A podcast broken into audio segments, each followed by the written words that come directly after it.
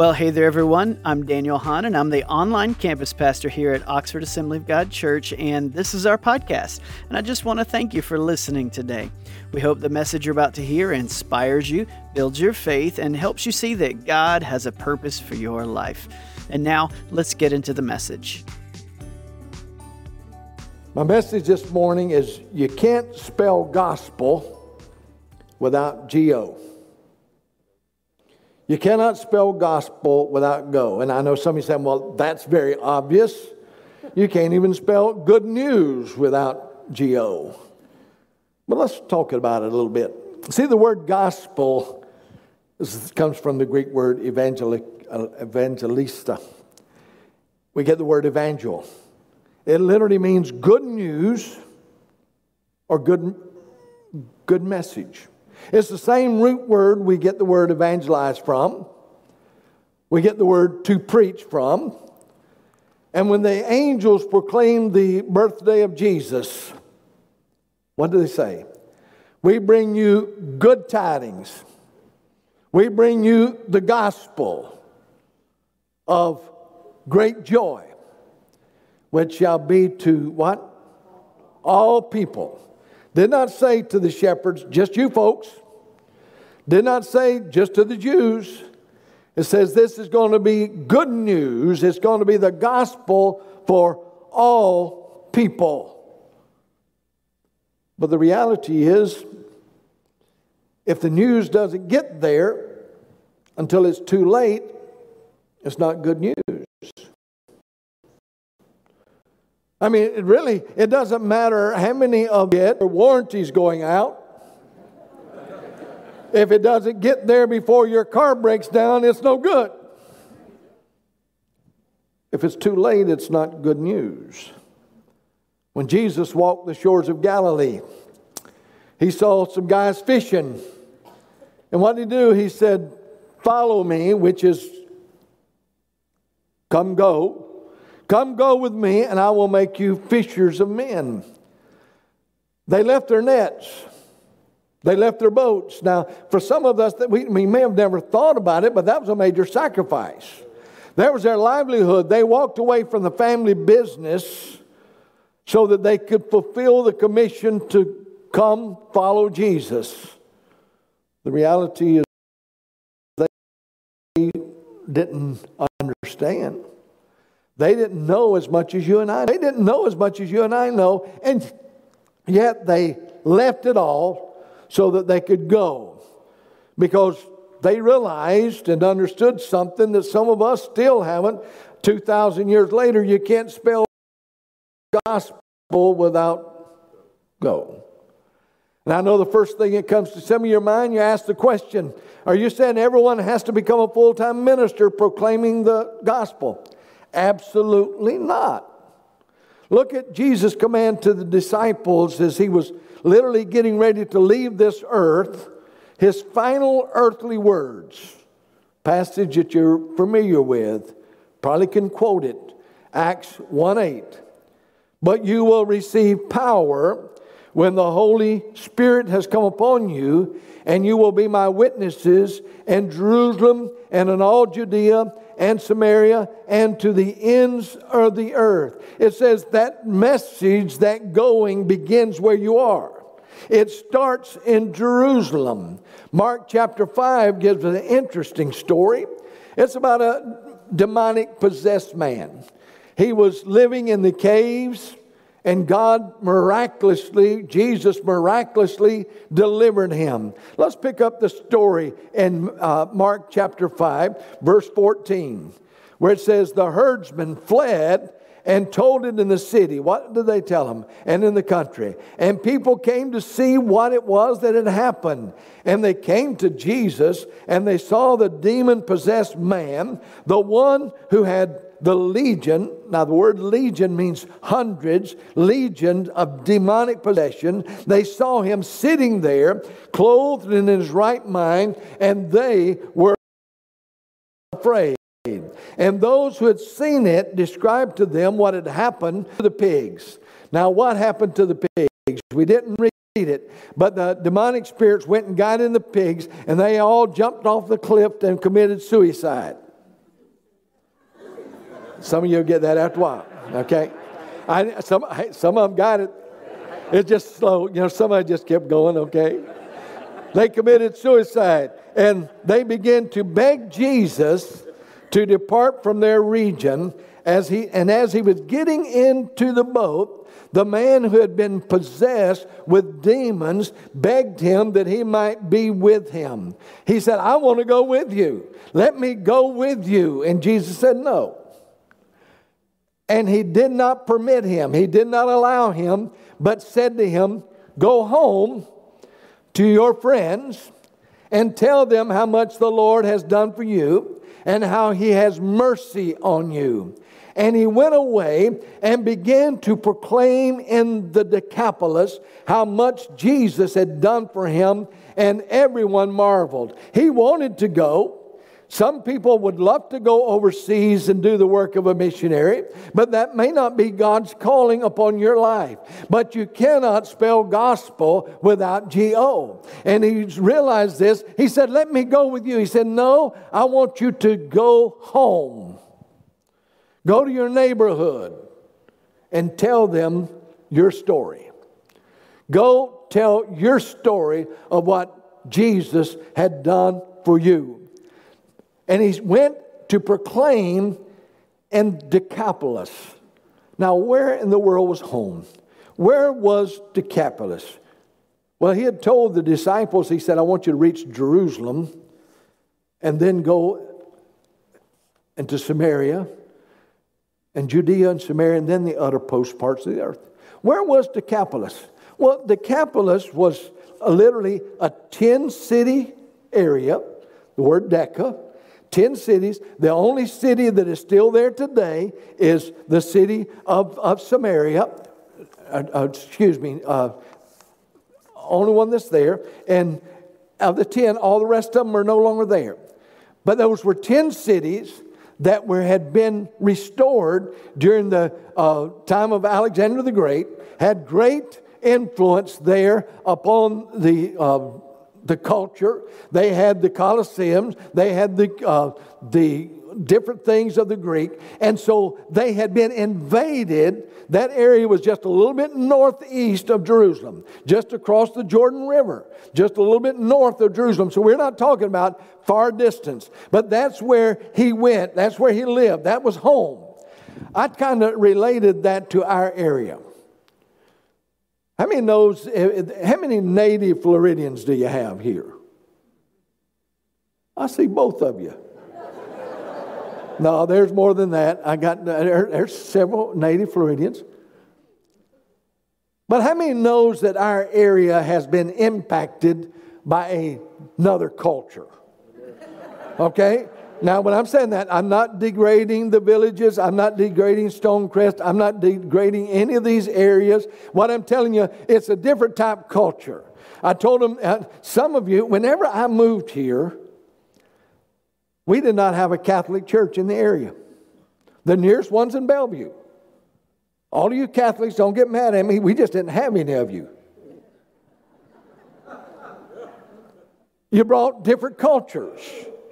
We've got people from all over, and that's what happened. That was the area of the Decapolis. The Greek culture under Alexander, they had influenced those cities, and they were different. And Legion said, Let me go with you. He said, No, you need to go to your home and impact that culture, those neighbors that are around you. You cannot spell go or gospel without G O. You have to go to where they are. Now, in the Bible, there's a story about the prodigal son. The prodigal son left, and the Bible says he went to a far country. Can any of you tell me where that was? We have no idea how far.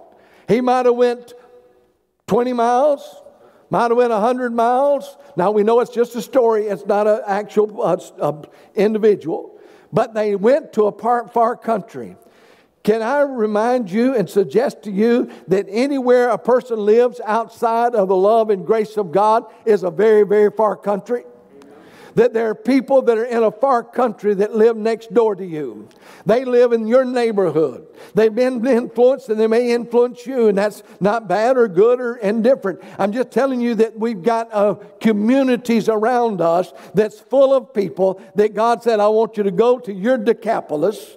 I want you to go to your Jerusalem, and I want you to share your story.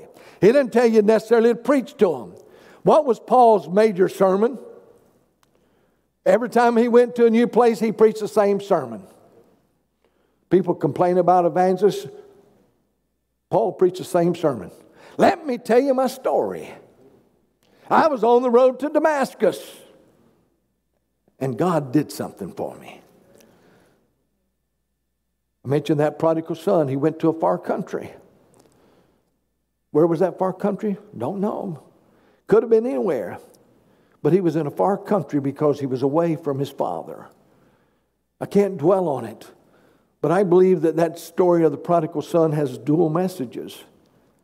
It has the awesome story about the everlasting love of the father for the prodigal son that wandered away. But it was also a rebuke to those religious leaders that we hear in the story. He was telling those religious people there, he said, Let me tell you about these two boys. He was telling about the, those brothers that cared less about the son that left. He had no interest. And I believe that was a rebuke to those people. And I believe there's a rebuke to the church today that's telling us listen, there's a world that's lost and dying and going to eternal hell. And you need to take the gospel, the good news to them. And you can't do it without G O. How many knows that Jesus told the disciples, we already read it, tarry in Jerusalem until you be endued with power. Then I want you to start in Jerusalem, then Judea, Samaria, the othermost parts of the earth. How many knows they didn't do it? Do it.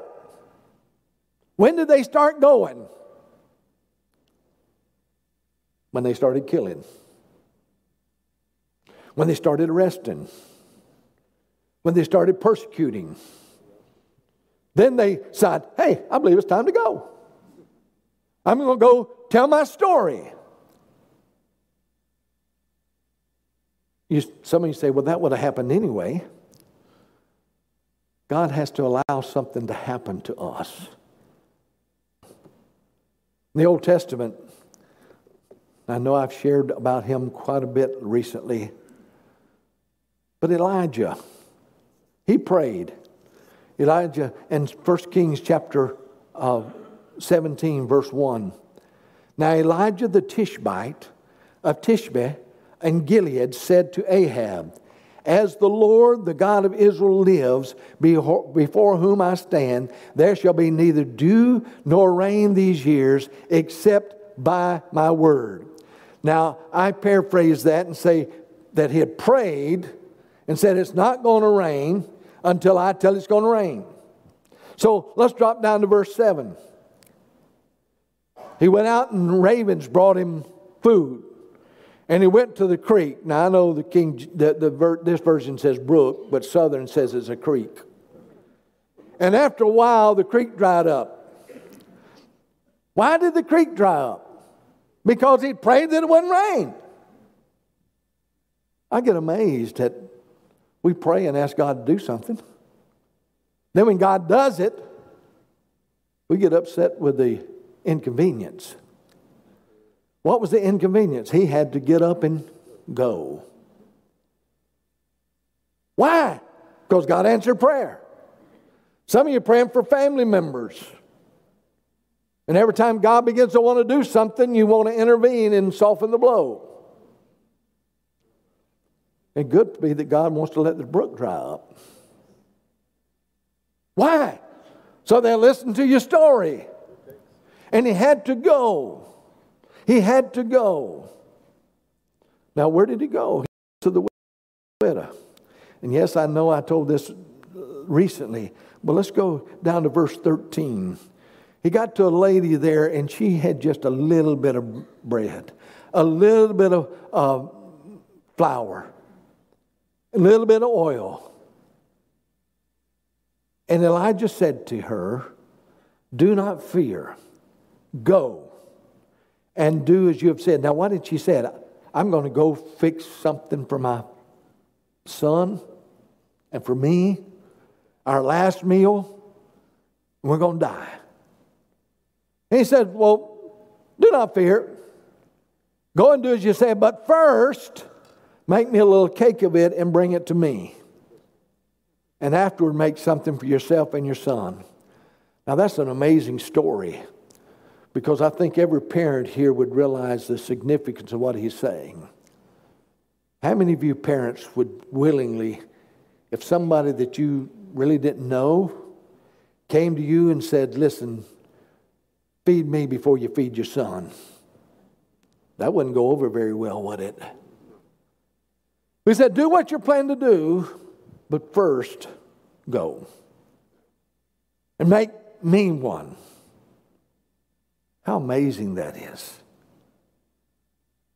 See, I think you could say that God forced Elijah to go by answering his prayer, and the brook dried up. See, you can't spell gospel without G-O. How many of you would agree with me that the persecution of the early church was terrible? I mean, Saul was arresting people.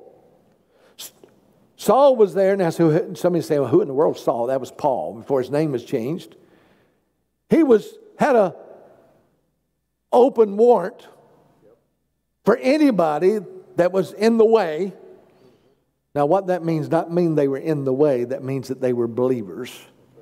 He had an open warrant that he could arrest them, even to the place that he was consenting unto the death of Stephen where they laid his clothes at his feet while they killed him. That was pretty awesome. That's pretty terrible. But how many would agree with me because that began to happen, the gospel began to spread? Using not only the other disciples, but using Paul himself. Paul is known as the first missionary. He really wasn't the first missionary. The first missionary was with Jesus when he came to this earth. That's good, ain't it? Yeah. But he was the first missionary to travel telling people about Jesus. Because he, you can't spell the gospel. How many of you think the drought during Elijah's day was probably pretty bad? It was bad. Droughts are bad.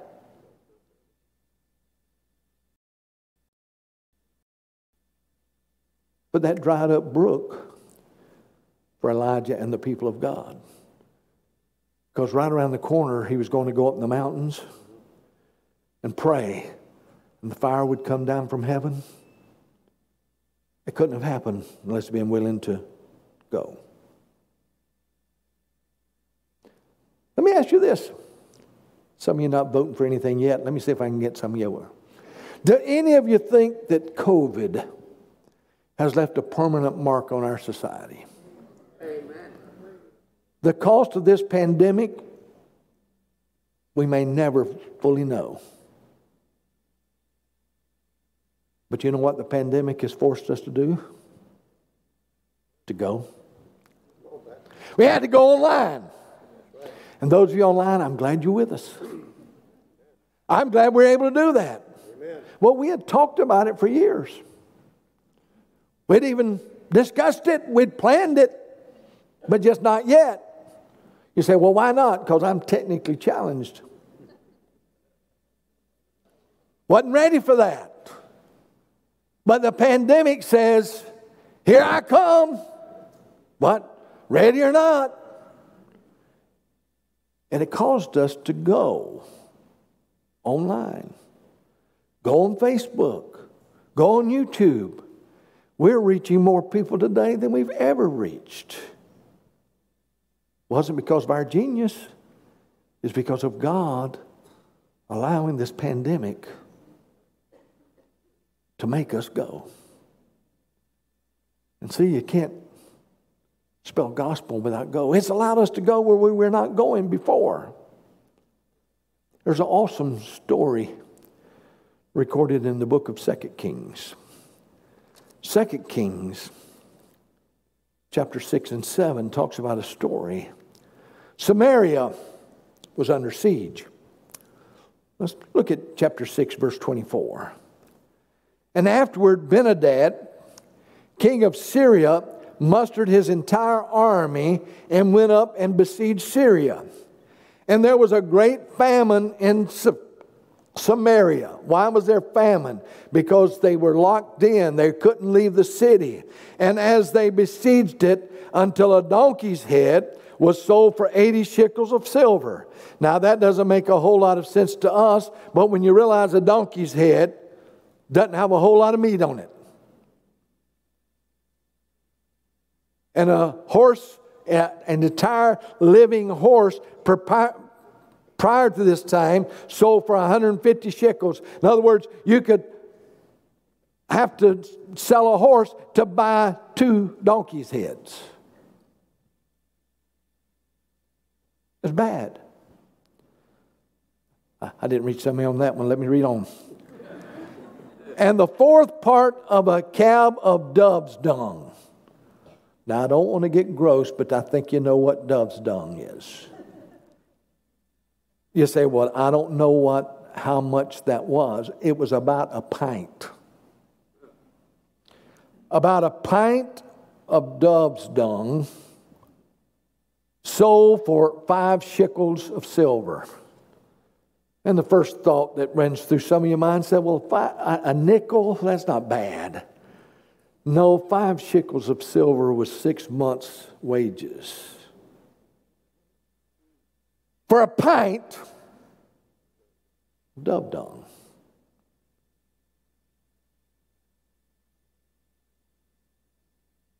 Then there's a few other guys.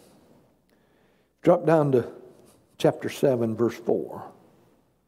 Now there were four men who were lepers at the entrance of the gate. Now, why were they at the gate? Because they couldn't be in the city because they were ostracized. They were out there. And they said one to another, Why are we sitting here until we die? If we say, Let us enter the city, go over to the camp of the Syrians. If they spare our lives, we shall live, and they kill us, we shall die. So they arose at twilight to do what? to go. To go. Why were they going? Because times were bad. Now, I think this would be a good time to insert a commercial. Many of you asked about our prayer request for Cuba. Many have called me. I've had some phone calls. Pastor, what can we do? I think we've done everything that we can do. We've literally sent thousands of dollars to Cuba over a period of time since COVID started.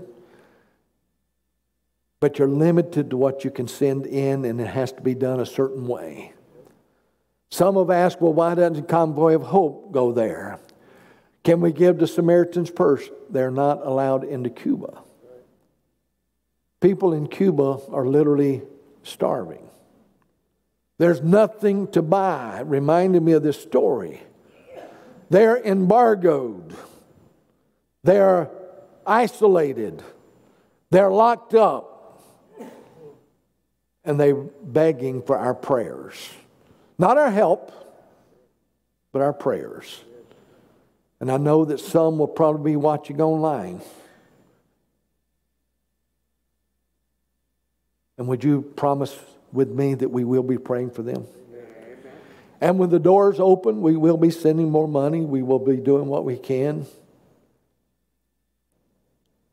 But they're hurting. And they ask us to pray because there's nothing there. So now back to this story.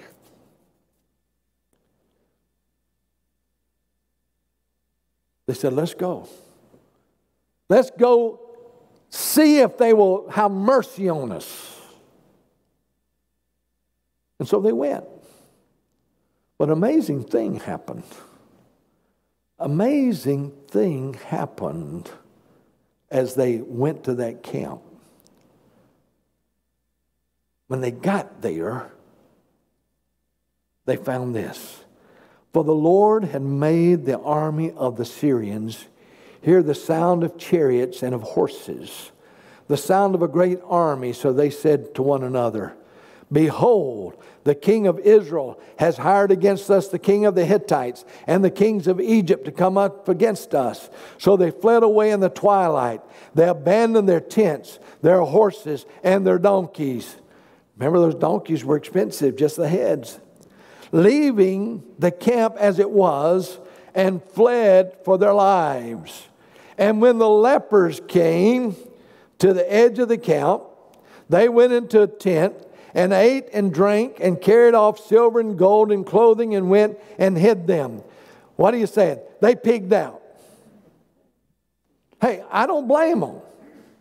God, it, it's fine. It's fine because they found the food and they ate it and they said, Look what we've done. And I can picture them after they have been at the Golden Corral buffet. and they waddle back to their tent that was abandoned. They stretch out on the tent and say, Oh my, I ate too much. But wasn't it good? Wasn't it good? But then it says, Then they said to one another, verse 9, We're not doing right. We're not doing right. Now, I want to remind you again that it's okay for them to eat all they want. See, God wants to bless you. I said, God wants to bless you. He wants to supply your needs according to his riches in glory. But when you've been blessed, he doesn't want you to be a spiritual glutton. He wants you to be willing to share what you have. We are not doing right.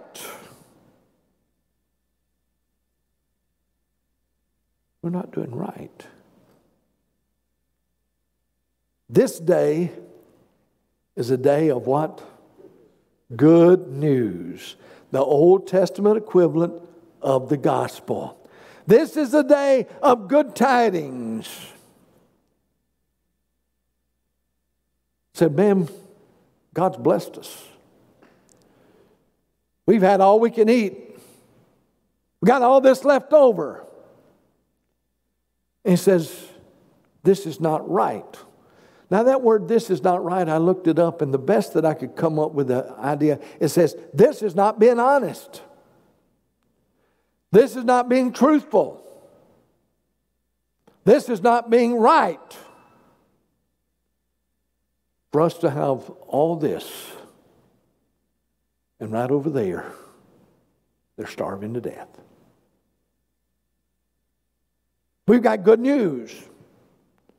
What's the good news? That they had food to eat. I asked you this question Is it right for you and I? To become spiritual gluttons when many are starving to death spiritually. We live in a generous area. I, I, praise God for our area. I know earlier when I was talking about the different communities, I hope nobody thought that was a negative. God has blessed our communities. God has blessed us, and we live in a generous community. We have a generous church for those of you that were here early and saw the, the video concerning Egypt, we've already approved $10,000 to send to help build the churches, and we know we'll probably be getting more from you because you're generous. We want to share. We live in a generous area. Thanks to everyone that gives. But keeping the greatest truth. The greatest truth the best news in all the world within the doors of the church is not good. It's not honest. It's not being truthful. And you really can't spell the good news. You can't spell the gospel without G O. And I know some of you say, well, Pastor, you don't understand. I'd like to share, but they won't accept it. That's really not a requirement. I said, that's really not a requirement. That may be true, but many times we don't see the end result. I said many times we don't see the end results. I know some of you saw what I shared on Facebook this morning about 5 5:30. I was reading on Facebook from Mary Boyd, our National BGMC director that I'll be seeing tomorrow, my wife and I. She shared an awesome story that I want to share with you, and I'm going to give you the Reader's Digest version, and you can go to my Facebook and read it. But in 1921, a Swedish couple by the name of David and Sve Flood, along with another young couple, went as missionaries from Sweden to the Belgian Congo, what is now known as Zaire. The leader of the neighborhood that they settled in, that they wanted to minister to, refused to allow them to minister because he was afraid of alienating their local gods. But there's one boy that sold chickens and eggs twice a week. He would come by and sell them to the missionaries, and Sve decided, well, at least I can minister to him. And eventually he became a believer. Malaria struck the area, and a lot of people were taken sick. Many died. The one couple left the area and left Sve and David to stay there. Sve became pregnant and gave birth to a little girl that she named Aina.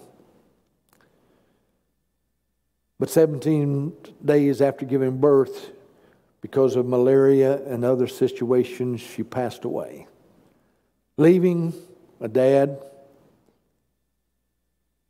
and a young baby.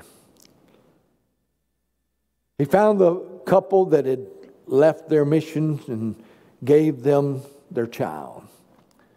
And he went home disillusioned, heartbroken, and angry at God. Within eight months of being given to the young other couple, that couple got sick and passed away suddenly, leaving less than a year old child. Which they turned over to another missionary couple who decided to go back to this, move to the States and become a pastor. Keep from losing their little baby. They raised Anna and changed her name to Aggie. She married, and her and her husband became successful ministers working with a Bible school. But one day she received a Swedish magazine in the mail. And as of the writing of this story, she still has no clue of who mailed it to her and she could not read Swedish. But as she was thrumming through, looking through the pages, she saw a primitive grave with the name Sve Flood. Remember, that was her mom on it. She found a friend that could read the Swedish, and he read it. Read the article and says, Well, the article is about a African boy who was led to the Lord by a missionary mother who later died there. He had grown up, built a school in the village, and led the chief and over 600 people to the Lord. A few years later, Aggie attended a conference in London with the superintendent of the Zaire, representing 110,000 baptized believers and after the service, Aggie was able to speak to the speaker. And she said, Have you ever heard of Sve flood? And after talking and conversing through a translator, found out I was the boy that sold them chickens and eggs. And your mother's grave and the memory are honored by all of us. We never know the results of our story. We never know the results of our going. But we can't spell gospel without go. Am I asking you to go overseas? No. And am I asking you to sell all your possessions and give to missions? No. I'm asking you to be willing to go tell your story. To the cashier, to the far country at the end of your driveway, or whoever needs to hear your story. Because harboring and holding the greatest truth, the greatest message, the greatest good news, in the words of those lepers, it's not right not to share it. I've asked our worship team to come.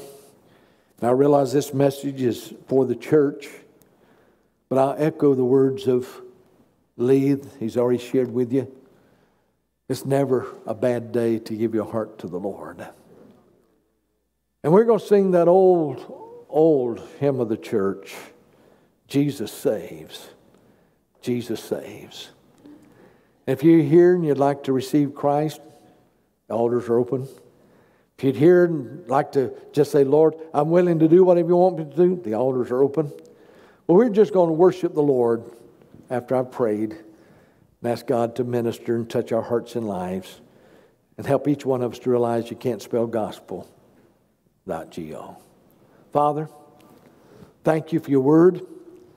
Thank you for the opportunity of supporting missions. Thank you for living in such an area that the mission world has come to us.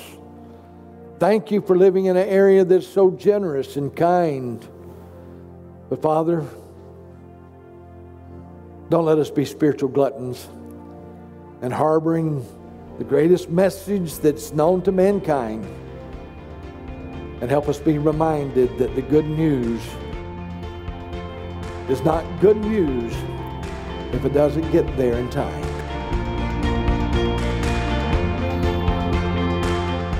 On behalf of our pastor and staff here at OAG, we want to say thank you. Thank you for being a part of our ministry. We are grateful for you and the support you give our church and its ministries so that we can continue to do what God has called us to do to be the family church for the family of God. For more content from Pastor Strickland and Oxford Assembly of God, check out our media website at oag.church/media.